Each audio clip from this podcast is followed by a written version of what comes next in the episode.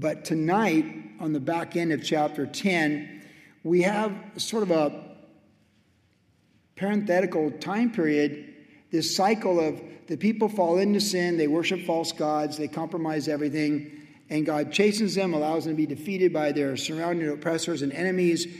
They cry out for deliverance, He gives them a deliverer, and they have revival. The deliverer dies, and the cycle repeats itself. That's what we've been seeing happening for the people of covenant this time. And as we come to the latter part of chapter 10, in verses 9, excuse me, in verses 6 through 10, Israel was greatly oppressed. It says that they did evil, that God sold them into the hands of the Philistines, that they were severely distressed, and they, they cried out to the Lord.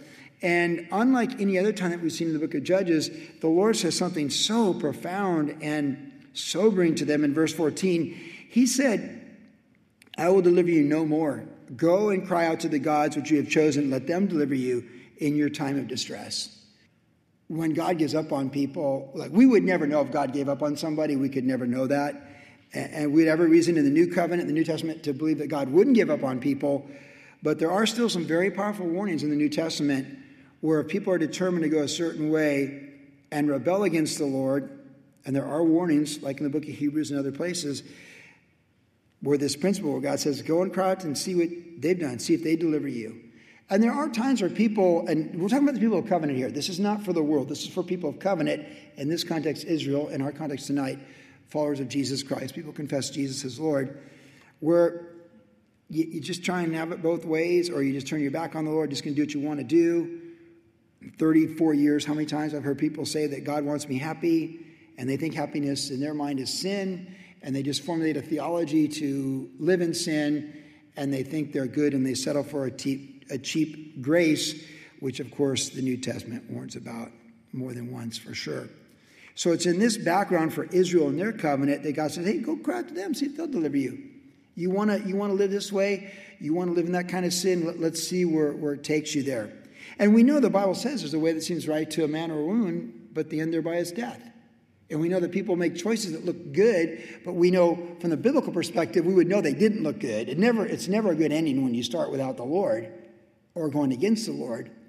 But it may seem favorable at first, but in the end, it's, it's going to always be bondage and misery.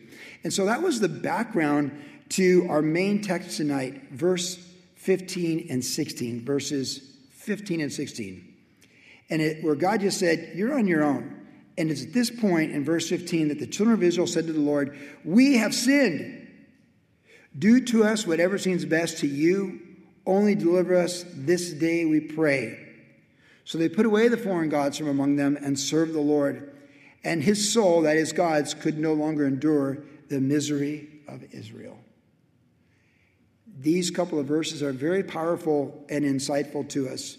And again, the, the preceding verse where God says, You just, you know, you chose that. Uh, you know, in the world we say, You made your bed, sleep in it. We say stuff like that.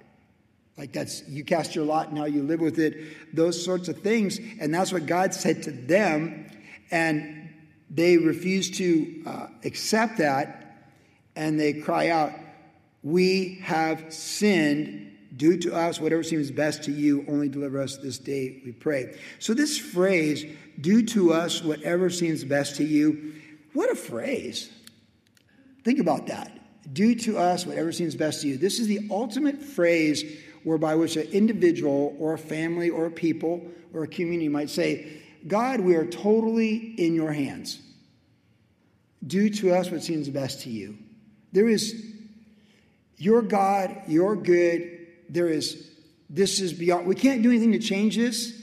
We cast our lot completely wholly with you. And you said you've given up on us, and we're going to tell you, we've sinned. We're going to put away our sin. We are totally at your mercy. We are, we are totally lost without you. Do to us whatever seems best to you. This is the end of ourselves. Because we usually have a plan people normally have some kind of a plan, like plan B, C, D, or E, or whatever. And even with the Lord, we're like, well, if, if God doesn't come through that way, we can still do this and fall back on that. But they're at a place where if God doesn't, And this isn't deliverance in the way like sometimes we've seen deliverance in the Old Testament already. This is like, this is their sin put them in this place. This is like the full consequence of rebellion against God upon them nationally, affecting all of them. When we talk about that verse, it says, If my people who are called by my name will cry out to me, I will hear their prayer and repent from their sins. I will hear their prayer and heal their land. It's a very popular verse. It was a big part of the whole prayer walk last year around this time for our nation when people prayed for our nation as we did. But that verse contextually is for Israel in the Old Testament. Now, the principle can apply to believers in the New Testament, but in its fullest sense, as a nation, the only nation that ever had a covenant with God is the nation of Israel. And so, contextually, we realize that collectively as a people, they weren't just a spiritual entity like the church worldwide tonight, but they were a literal physical entity in a place and location. They had a national flag, even as Israel, Israel does today with the Star of David, but they were a people of covenant. So it's very different than the church. It's a shadow of things to come, but that's their context. And that verse would apply to them. And as we see through the Old Testament with the kings later on in 2 Samuel, 1 Kings, 2 Kings, Chronicles, we see that with a series of kings over about a three, 400 year period, when the, a king would be a spiritual leader and would lead the people, very different than the judges, would lead the people to be restored with God, God would do great things through them, like Jehoshaphat. Or, and actually, Sam was teaching the men the other night on this, so you guys that were there, you, you remember this. But like Jehoshaphat, Hezekiah, Josiah, they did, they did great things and they stirred the people. They weren't just wise economically like Solomon was, because he didn't elevate the people spiritually. They Josiah sent out messengers like, hey, let's keep the Passover, let's all come together. And people mocked his messengers, but some still came and kept the Passover. Hezekiah had the same type of thing. So for them, at various times in their history, when they were so broken, they were broken from their sins, the consequences of their sin on a national level, they would cry out and God would heal their land but they had to be at the end of themselves. And that principle would apply to believers, followers of Jesus Christ, on this day, November 20th, 2021. That would be our application. That when we come to the end of ourselves and we've reaped the consequences of bad decisions, decisions without acknowledging the Lord, choosing the way that seems right, but then thereby is death, and again, the context is sin, rebellion against God. Absolute, not gray area stuff, not personal choices that maybe weren't good. We're talking about willful sin against the Lord. Choosing to lie, choosing to steal, choosing to have fraud, choosing to embezzle, choosing to commit adultery, choosing to be unfaithful, choosing to take life and justify it. Those kind of sins. That's what we're talking about here. Because there's lots of people who go to church this day around the planet, tomorrow the 21st, who have chosen to lie, have chosen to steal, have been ruthless with family estates and trusts and lawsuits. They've been vicious while going to church and serving in leadership or just attending church. They've killed the innocent. They've slandered the righteous. And they're guilty. And they call themselves Christians. We don't want that to be us. I don't think it naturally stands out to any of us. That's how we choose to live our life. But what can happen for believers is you can be in a good place and then you make a decision, a bad decision that you know God's not, it goes against His word. And then you begin to have to make, you, if you don't repent of that, you compound it with more bad decisions. And if you truly belong to the Lord, you'll come to a place where it'll all implode. You might lose everything. When I did the drug and alcohol ministry in Calvary Vista back in 1988 and 89, 90, we dealt with people who were miserable because they had lost everything because of drugs and alcohol. Vista was, had a lot of crystal meth back in the 80s, uh, speed, crystal methamphetamine. And these guys and girls would come in who had just so destroyed their lives, broken their parents' heart, broken their spouse's heart, neglected their children, done great evil by being in bondage to these drugs and alcoholism as well. And some would be at the end of themselves, but some would be like Esau. Because if you know Esau in the Old Testament, the New Testament looks back on Esau. He was the brother of Jacob, the son of uh, uh, Isaac. We're told that Esau sought repentance with tears but did not find it. Because his tears weren't the tears of being at the end of himself. He was not one who'd say, Do to us whatever seems best to you. His tears were simply like, I'm miserable, I don't like jail, and I want to get out of jail, so please get me off the hook and show mercy to me. More than once, I've been asked to come write a letter on behalf of someone going to jail as their pastor. More than once, I've shown up at court to lobby on behalf of someone as a character witness who's about to be sentenced. It's kind of awkward, you know, as a pastor, but you just don't know. I mean, you hope for the best, but you know, people can put on a show for one or two years to impress pastoral leadership to get their spouse back, to not go to jail for five years, but just to be on parole. People do a lot of different things when they're desperate, and they love to leverage spiritual leadership to be on their side to get a favorable response with a spouse or with family, with friends, or anything like that. But God knows.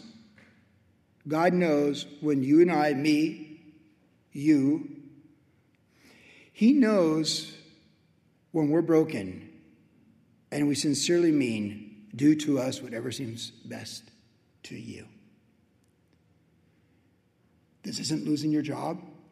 This isn't being having things forced on you. This is the result of sin. We need to keep that in mind in the context.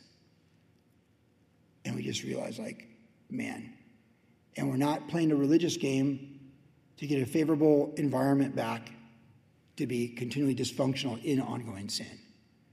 But we are truly broken by what has happened and we are sincere, our heart is sincere before the Lord to, to be at his mercy in whatever he says. Now, David in the Old Testament, King David, a couple hundred years after this, is an excellent example of how this works because he was the man with a heart after God. And he experienced this situation more than once. In his old age, he took a census to count the people. Kings like to count people because it's strength in numbers and it's strength in taxes and tribute and stuff like that. And even Joab, who is quite the character himself, his chief general, said, It's a bad idea. The guy who was never spiritual said, David, it's a really bad idea to take a census. You, you're not that kind of king. That's not the kind of king you are. That's not Israel's king. And David did it, and then, you know, the, the Lord allowed him to do it. And then we're told in one account, because it's in two accounts in the Old Testament, that David's heart condemned him. And he cried out to the Lord and said, Lord, I've sinned. Like they said, we've sinned. He said, I've sinned. And God says, Yes, you have. And now you can choose for yourself three things three years of famine, three months routed by your enemies, or three days with the plague from the Lord. And he said something very interesting there. He said, You know, I'll choose three days with the Lord's plague, but please don't deliver me into the hands of men. There's a lot of wisdom right there. Wouldn't you? I'll, take three days with the mercy of God, whatever that beatdown looks like, over men who are ruthless. If you haven't figured anything out in the last two years, I'm sure you figured out men and women are ruthless with power, sociopaths, narcissistic people, psychopaths. Humanity is dreadfully evil. And those that are empowered most with humanity often impute the greatest amount of evil on the rest of humanity. And David said, God, let me not fall in the hands of men, but on the mercies of God. See, that's, that's the end of himself. Do what's best as you see fit. David knew the heart of God. And he knew the safest place on your worst day of sin, when you feel most naked before the throne of God in time, space, and matter, was to cast ourselves wholly on God's mercy and say, Do whatever seems best to you. And that's a great prayer for broken women and broken men who are broken because of our sins and our failures. Us older people understand very well what that feels like. The younger people, maybe, but you will in due time. You know, when I first went into ministry, when Brian Broderson approached me at the beginning of October of 1987 to consider being an interim pastor at Calvary Chapel Vista, I said, absolutely not. Because I have failed in relationships, I have failed as an employee, I have, failed as a son, I have failed in so many ways, but I do not want to add to my resume a failures ministry. That's the same month, for those of you remember, that Jimmy Swaggart fell from grace, October 1987. So, there in the, the mocking of Jimmy Swaggart on national TV before the internet, Dan Rather, Tom Brokaw, they all mocked and ridiculed Jimmy Swaggart every night. And Jim Bakker went down about the same time. And I would see the news, and the devil's like, that's going to be you. You're going to be a big failure, and people are going to laugh at you and laugh at God because of you. So when Broderson came and said, Hey, I thought, no, absolutely not. And then I went to that surf contest in San Francisco and I almost drowned on Halloween Day in 1987 in 20 foot surf at Ocean Beach. Spoke at a small church that night. That was a testimony in the movie Sunriders, a very famous testimony. And uh, I drove home the next day. Some of you know the story, but I drove home from Santa Cruz the next day, November 1st, and Greg Laurie had a cassette tape series. Remember cassette tape series, people? And it was uh, used by God. It was a six tape cassette series by Greg Laurie, used by God. This is 1987. This is right when the Harvest Book came out. Not his book, but Pastor Chuck's Harvest Book with Steve Mays and everybody and what they did. And I listened to Greg, I had Greg Laurie in the car for six hours. And one of those studies was forgiven and used. It was a very important study that, like, how we fail in ministry, but God restores us in ministry if we're broken by our failure. So I got back and I told Brian Broderson, um, I'm going to do it. But before I told him I would do it, the, the, the thought that God really imposed upon my heart and mind is this you will fail. You're going to fail from start to finish. My grace is sufficient for you. Failure is inevitable, but growth is optional. And that's what you need to remember that from your failures to bring forth growth. So, in 34 years of ministry, what I've always tried to do with my failures, and they are many, public and private, is I try and grow and learn from those failures. That's what David did. These people said, We've sinned. When David sinned with Bathsheba and committed adultery against his, one of his best friend's wives,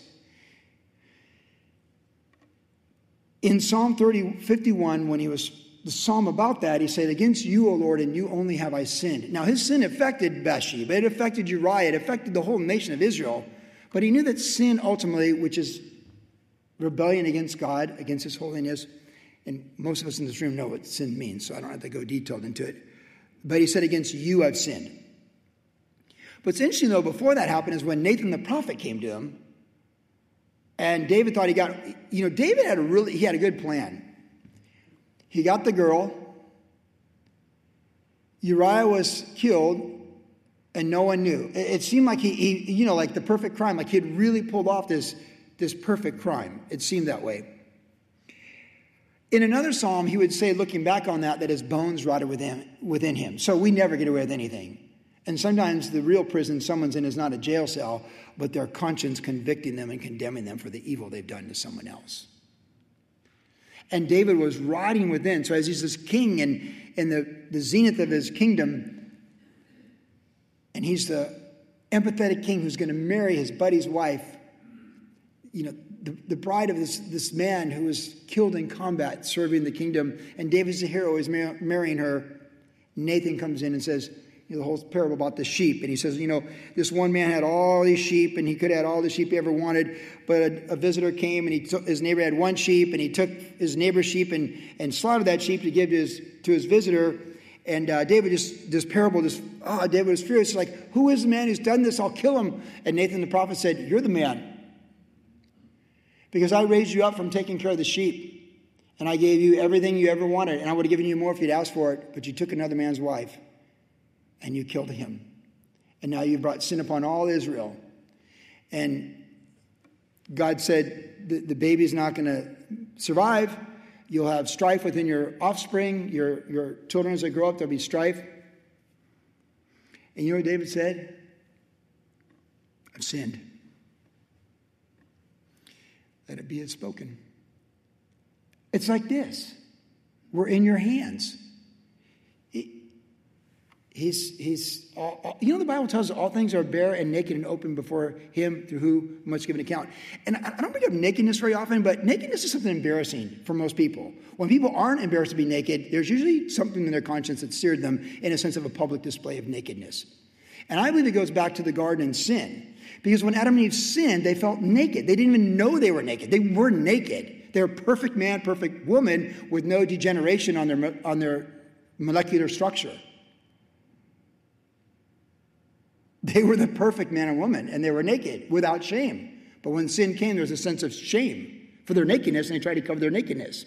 And I really believe that that that natural humility we all have to cover our nakedness is very natural to our sinful nature. But it wasn't there in the beginning. So someone like Job would say, Naked I came from the womb, naked I'll go, the Lord has given, the Lord has taken, blessed be the name of the Lord. God would say, From the dust you came, the dust you'll return. When the spirit leaves a body, it's amazing how fast death enters into that body. And many of you know that from experiences. The moment my mom passed almost two years ago and her spirit left the room, the body goes cold, and the, the flower of her youth, where she was so beautiful, in, in the 40s in high school. She was the, as my dad would say, she was the belle of the ball. At 85, she's gone. The ultimate price of sin is our dead body. From the dust we came, the dust will return. I go the way of all men. So the Bible says. David said it, Joseph said it in the Old Testament. So the wage of sin is death. And sin brings a sense of shame and a sense of nakedness. It does. So when David confessed in Psalm 51 that he sinned against God, when he confessed when confronted by Nathan that he had sinned, he said, I have sinned. And it was legitimate confession. So when we cast ourselves wholly upon the Lord in our dark moment, God knows our heart. And if we're truly humbled and humiliated by that, it's actually something he receives. Because David said in Psalm 51, a broken and contrite spirit is what is pleasing to the Lord. He said, I would have offered bulls and animals and sacrifices, but that's not what you're interested in. You're, you're not interested from the man who's, who committed adultery against his buddy's wife, who had his buddy murdered. You're not interested in bulls and goats. You're interested in a broken and a contrite spirit. And take not thy spirit from me. So, the people here, like, do whatever seems best to you. They are absolutely broken. And they said, We have sinned. And their confession is valid, it's a true confession and I was saying this, but I'll say it again. Many of you know with your adult children or your kids when they're younger or your spouses if they've come and gone and left, whatever, we've all heard people say they've sinned and they're sorry, but not change and not really show that they're sorry. True confession with God is not just acknowledging the wrong in the action and the act that got you here, or even acknowledge that you're miserable and what it brought upon your life. True confession really is an agreement to put action to that confession. Because again, the Bible has many people who say, I've sinned, but they don't find forgiveness. We, we cast ourselves upon the Lord and say, what, you know, whatever seems best to you. And in preparing for the study, I thought of so many people that I've known in ministry, particularly high profile people. I'll be honest, pastors, high profile pastors who had falls from grace in ministry and they lost their ministries or whatever, and the various things that happened. And I tried to think about which ones were broken by it and better for it. I mean, Jimmy Swaggart's still going. So I'd like to think he's, he's the better for it. I mean, he's still preaching the gospel, so I'm very grateful for that. But it cost him something what he did.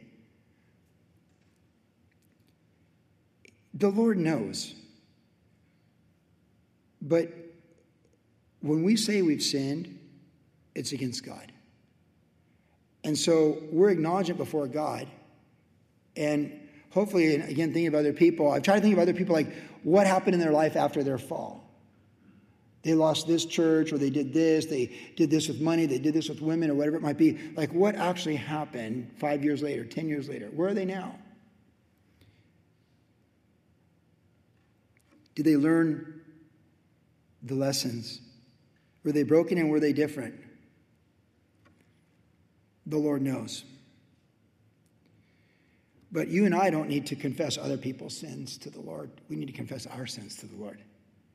And the same way we say, stay in your lane, stay in my lane. My lane is me making things right with the Lord. Yours is your, your lane is you making things right with the Lord.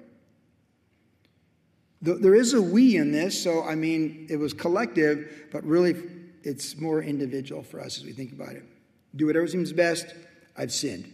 That's a good start. And let me say this you know, in ministry, I can't tell you in 34 years how many people will never say they've sinned.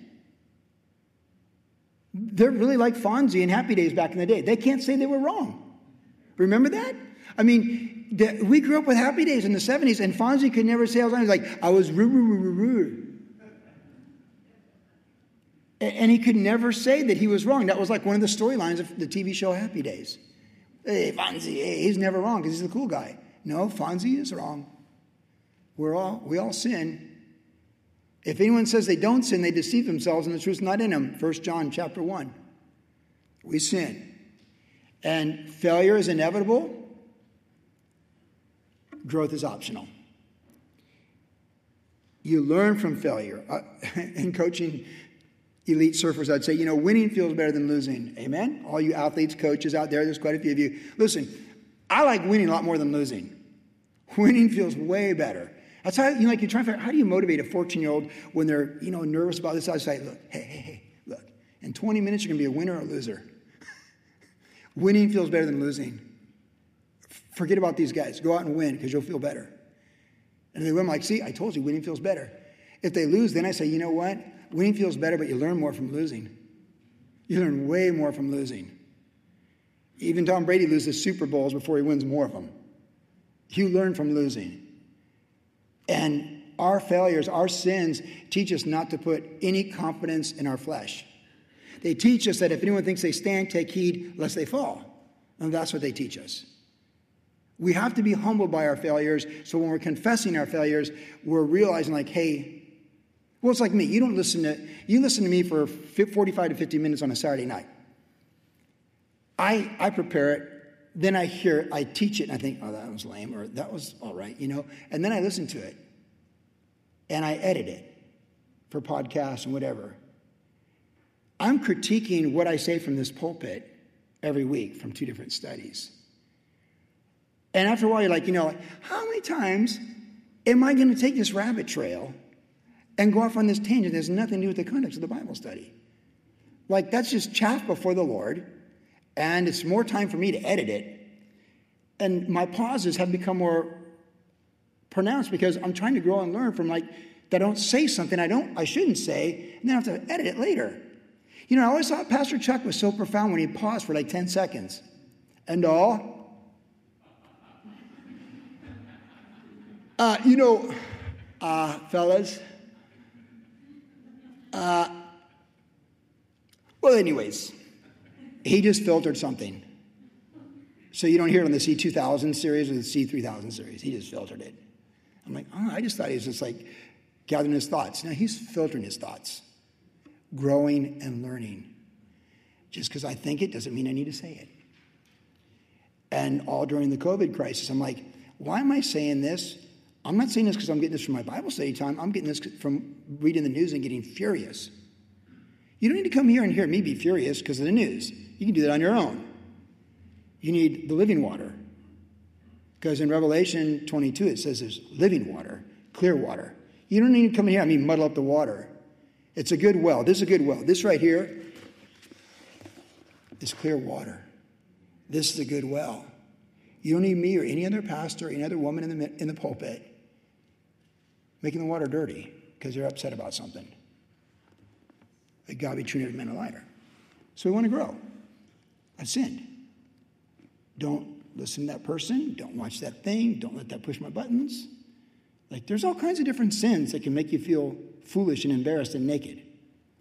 But what we must do is what I'm saying right now is you got to go forward from it. Because what does it say they do? This is interesting because they put some action to it. It says that they put away the foreign gods from among them and serve the Lord. That's a two for one, right? Because you're putting away and you're going in this direction. You're releasing this to grab that. So when there's confession and brokenness before the Lord from our failures, we're, we're letting go of something. Just like let it go already. Just let that relationship go. It's never going to work. It's never going to be blessed. Let that go. The Lord is not in it. It's, it's not, it's like when your donkey's talking to you like Balaam, like, dude, just turn around already. Just let it go. Haven't always been faithful to you, the donkey says to Balaam. When a donkey's talking with the voice of a man, I think you would be listening. But when you're so determined that you got this great plan to get all the money and think you can serve the Lord at the same time, just skew it a certain way, just let it go. So put away and embrace the Lord. Put away the foreign gods. Those foreign gods all represented different lust and sins and wealth and uh, sexual lust and anger and wrath and all these things. And these, these idols, all, all these gods that they served are the surrounding Canaanites represented ideologies that we, we, we are tempted to serve every day when we walk outside this church. And they're not to own us, but we're to own them. Jesus said you can't serve God and mammon, for example. Like, but he entrusts some people with lots of mammon, and that's a good thing. So he entrusts mammon to people who let God rule over the mammon. Otherwise, you're just building your own mammon without the hand of the Lord over it. So the key is in that brokenness to, to take the right steps to go forward from that, grow, to, to confess it, and to grow and learn and go forward. Of course, my sister is an amazing example of this having now been sober for four and a half years. Many of you know, but my sister was homeless for almost six years, living behind the dollar store in Vista with her grocery cart by the Dempsey dumpster. And um, bad men, really bad men, prescription drugs and alcohol train wrecked her life and a couple physical injuries. And she needed knee surgery. So when I would see her on the streets of Vista at seven in the morning yelling at a streetlight, drunk, she's limping because she has a, a, wounded, like a wounded seagull. She had a blown out knee. And I remember her saying to me on that Mother's Day five years ago, it's, it's hard to have a job. It's hard to pay your bills. I'm like, I think it's harder what you're doing. Isn't it hard to limp around Vista drunk, cursing streetlights? with a bad leg and get in fights with everybody? I always remember that day I said to her, the, the next thing for you is to go to rehab and to finish it. Because she always had court appointed rehab. She's always in out of jail. Court appointed rehab and finish it. And she did. She took the next step. She stayed. Then lived in the halfway house with 20 women for a year then about seven women for another year where she was the director of the house. Then she was the temp person at Macy's, and then she was the regular person at Macy's, and then she became a manager at Macy's. Then she cleared all of her debt. And then she had surgery to repair her knee. And then my mom's inheritance to her allowed her to buy a home and move to Florida, where she was salesperson of the month in October at Home Depot in Vero Beach. It didn't happen overnight, but it was all these little steps. And one thing that was very interesting to me when I knew my sister was truly broken, this is very important. It's important to me because it really ministered to me. In all of her rehab stuff, because you have to make things right. Like, so at one point when she was on drugs, she stole the $1,000 silver bar from her son, Jimmy, at my dad's house. She broke in, stole the silver bar, sold it for drugs. So you have to make restitution, all this stuff. So, like, so you put away the foreign gods, you make things right. So she, in her rehab uh, accountability, she worked at Macy's as a temp person, minimum wage. All that time taking the bus, public transportation, took her years before she could drive again. Remember, she went to D, she had to go to DUI school for 18 months because you young people, if you get a DUI and it's like a 0.08, you, you know, it's an easier DUI to clear up. If you're like 1.8, it's twice as long. So it took my sister a year and a half, almost two years, to get her license renewed after she began the process because I've been had two DUIs.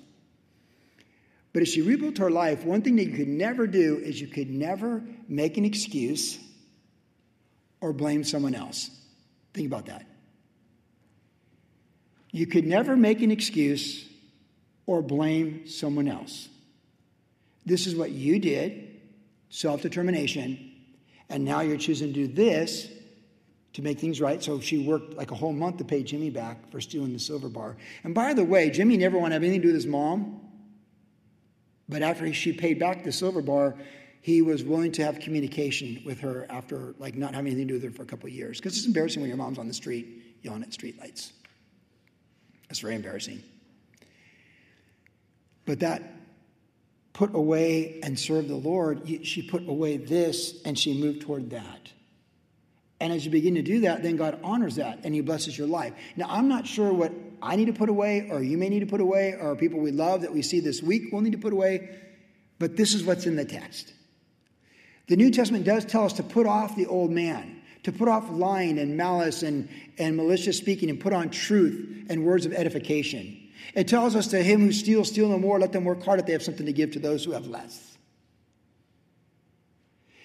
In the book of Genesis, chapter 35, when Jacob, when God spoke to Jacob and said, Come, come to Bethel, we need to have a little talk here. You're the, you're, you know, you're the prince of Israel, and we need to have a talk.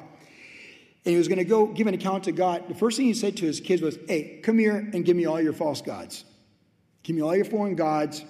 And he said, We need to put these away. And he dug a grave at the terebinth tree and he buried all the things that were offensive to the Lord in the household. And then he went to go meet with the Lord. He put away to make it right. We put off to put on.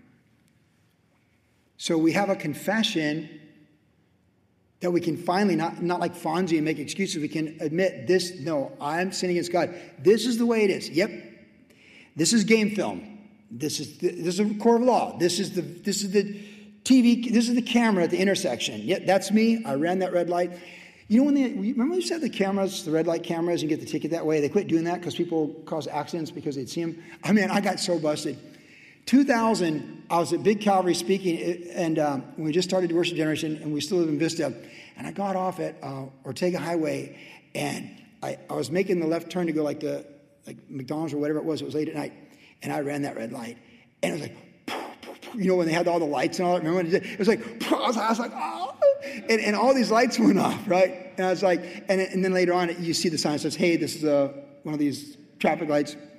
Man, the picture I got from San Juan Capistrano was epic. I mean, I'm like, like it's it's epic, man. It's in my it's in my memorabilia stuff somewhere. It's just too epic to throw. It's just like I'm like, you little sinner. Look at you running that red light and the lights, and you're like, just so busted. It was an expensive ticket too, man. It was a couple hundred. It's like, you know, like, it offset any honorarium kind of a thing. It was like, oh no. Oh. Yes, I ran the red light.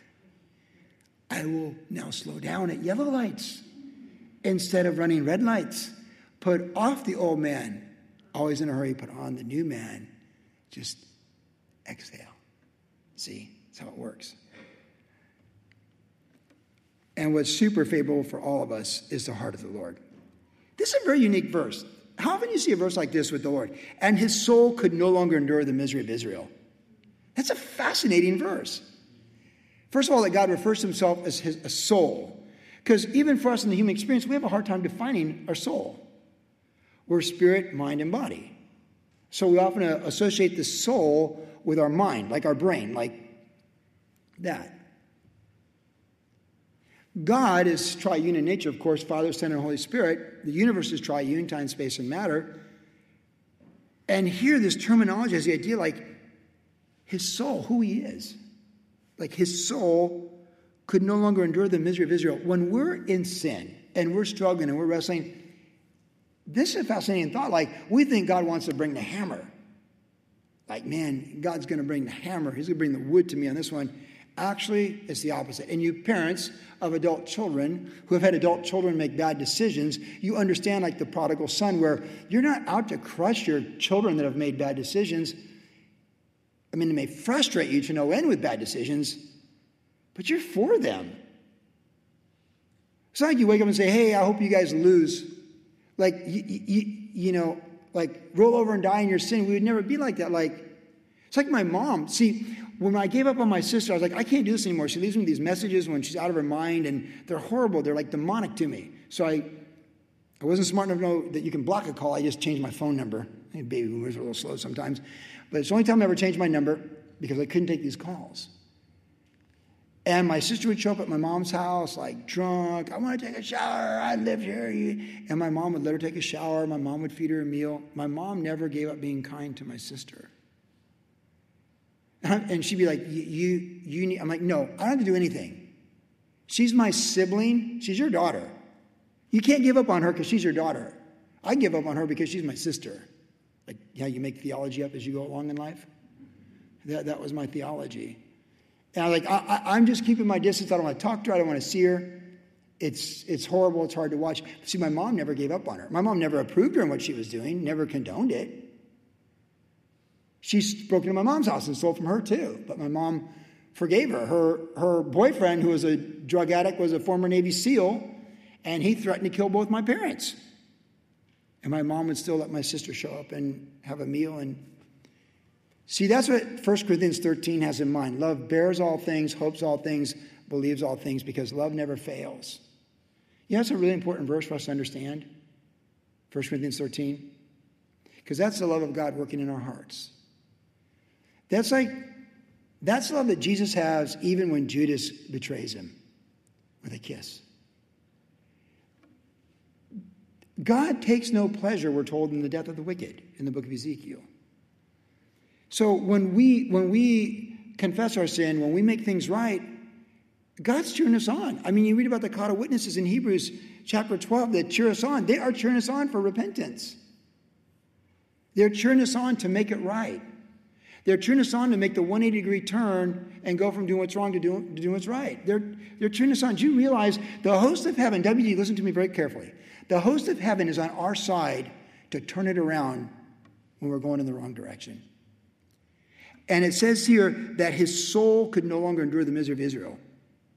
Even when Ahab, like one of the worst kings ever, when he did one thing good, God pronounced mercy on him for taking one decision and one action in a favorable direction. It's always the right time to do the right thing and go in the right direction. And if it doesn't seem like God really cares or He's not listening, whatever, you still need to do what's right. Because your heart might be hard, your, your conscience might be a little brittle. But to, to confess and agree and to move in the right direction is in the best interest for our being in this universe and the day of the Lord, but it is also that which God is favorable for for his people and for his children. He's for us when we're repenting. He's for us when we're, making the crooked path straight. He's for us when we call people and say we're sorry. He's for us when we restore $1,000 to our son because we stole the silver bar. He is for us. His soul breaks when he sees you yelling at a streetlight at seven in the morning out of your mind. He wants to get you from the Dempsey dumpster to this beautiful house in Vero Beach, Florida, where you see the flamingos and the armadillos and the lizards and the frogs. And he's so much for you. Not only does he give you this house, he gives you the beautiful lot right next to it. That's the jungle where all the animals come out of. Against all odds, he gives you that property as well. It's yours. God wants to do good for us. God is for us. He's a blessing God.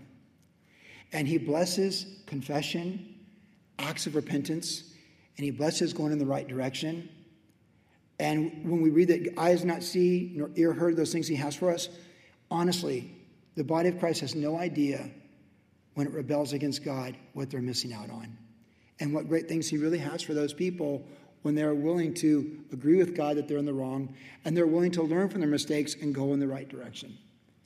Now, worship generation, I think we're a very healthy church. I think as a whole, we are all We're a healthy church. You're, you're, you're strong in the Lord. But we fail and we make mistakes.